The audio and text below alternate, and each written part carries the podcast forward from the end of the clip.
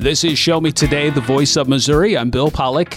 Beekeeping has become quite a hobby and quite a business for some, uh, even small farmers here in Missouri. Joining us is Gail Severance uh, in the Jefferson City area. Welcome, Gail. How long have you been a beekeeper? Um, I started with bees about 10 years ago. Um, and it happened when my husband thought it would be fun. And he said, Hey, Gail, did I tell you I ordered the bees and they're coming tomorrow? um, that sounds like a typical husband move.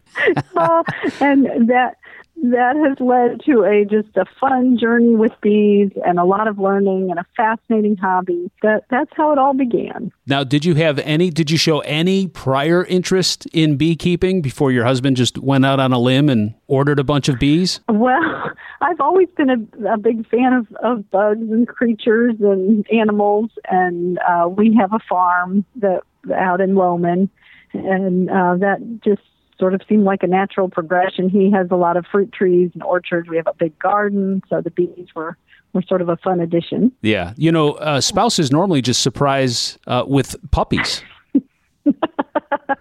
yeah. oh, All right, so no. you've been, yeah you've you've been doing this for ten years, and I mean, there's a real need for for bees. Yes, um, you do hear a lot about you know colony collapse and the bees and how important they are to our food food supply. Um, from my personal view, in mid Missouri, the bees are doing great. Um, so the the first few years, I did lose my colonies over the winter, which is pretty normal for new beekeepers.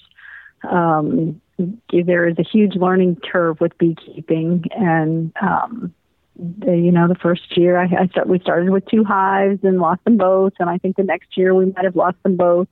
Um, but now we're up to about 16 hives, and I have not had, knock on wood, any win- winter losses. So I credit some of that with me just being a better, more knowledgeable beekeeper.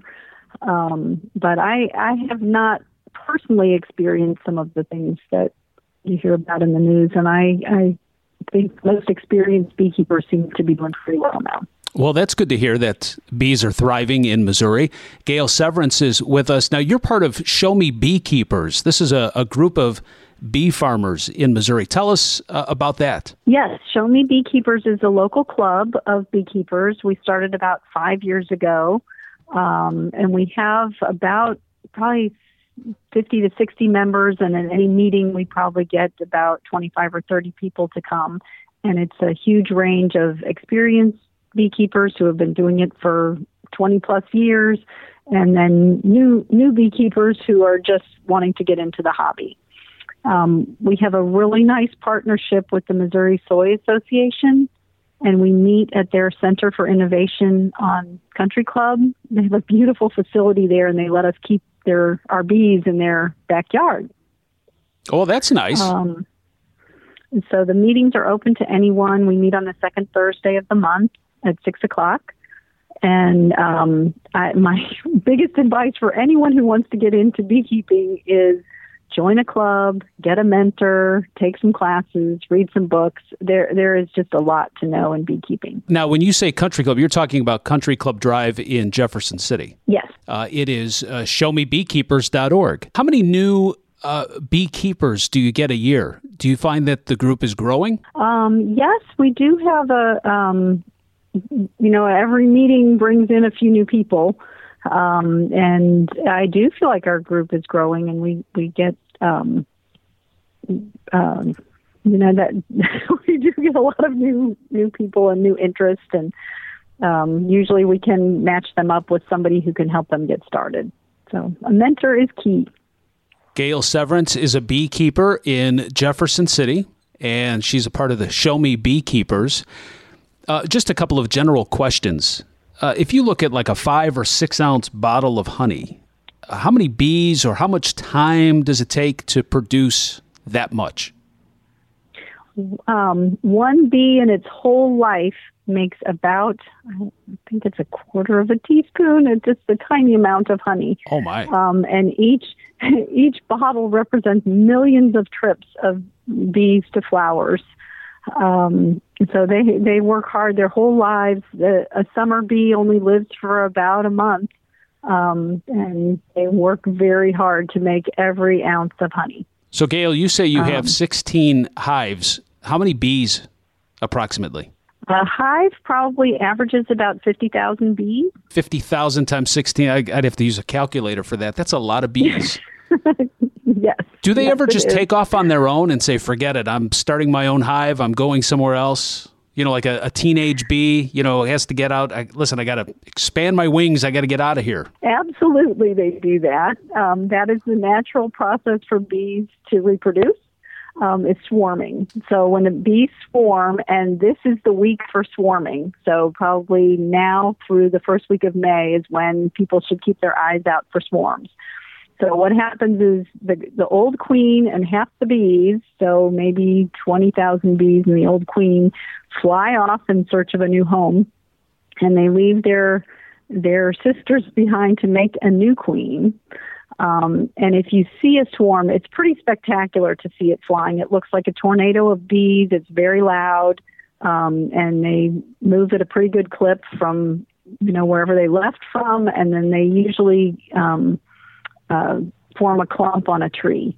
So they congregate somewhere on a tree while they're figuring out where their next permanent home is. And if you see a swarm, the most important thing is don't ever, ever, ever spray it with pesticide. The swarming bees are very gentle and they won't sting you. They're just looking for a new home. Um, and if you call a beekeeper, they will be very excited and they will come get them. Um, and you can either find us through Show Me Beekeepers or you can um, look on the Missouri State Beekeepers website to find a local beekeeper that will collect your swarm showmebeekeepers.org. Keep that website handy. And you can contact a beekeeper if you see a swarm by your house. They would be more than happy to pick it up for you. How many times have you been stung in your life, Gail? Um, I really don't like to get stung, so I suit up every time. Um, you can see, you know, amazing videos on on social media of people who let bees climb all over their their bare skin, but that is not me. um, I get stung probably a couple times a year, but I really don't don't like that to happen. So I wear a full suit and gloves all the time. Uh, Gail, yes. do do you make a business out of this? Do you sell your honey? I do sell my honey. I probably get about 400 to 500 pounds last year, um, and I I do sell honey. I started off just wanting to have enough to give to my friends and um, the people at, at our Temple Bethel, um, and it has it has grown. So I I do um, sell honey. I have a, just a little box by the front door, and people can come at their convenience and pick it up. Um, I'm getting kind of to the end of last year's harvest, so we'll be harvesting honey again this in June or July, and we'll have the a, fresh crop of honey. Well, I, I, don't want to give out your address uh, across statewide, and then you know on our podcast, show me today, which would go worldwide. But if somebody is interested in getting some honey from you, how could they reach out to you? There, there is a honey finder on the Missouri State Beekeeper website, and you can click on that and say, you know, find a honey, a local beekeeper near me and they they list people who sell honey there. Um, I I would like to speak for a minute about local honey versus store bought honey. Yeah. Um, there there is a big difference. So when you buy honey from a local beekeeper, you're getting honey that came straight from the beehive. Um, it's extracted and it still has all the good enzymes in it, and it has actually tiny bits of pollen that help with allergies when you buy store bought honey, commercial honey from from a box store or sometimes local grocery stores have local honey, but um, frequently store bought honey has been heated and put through a, a fine filtration system.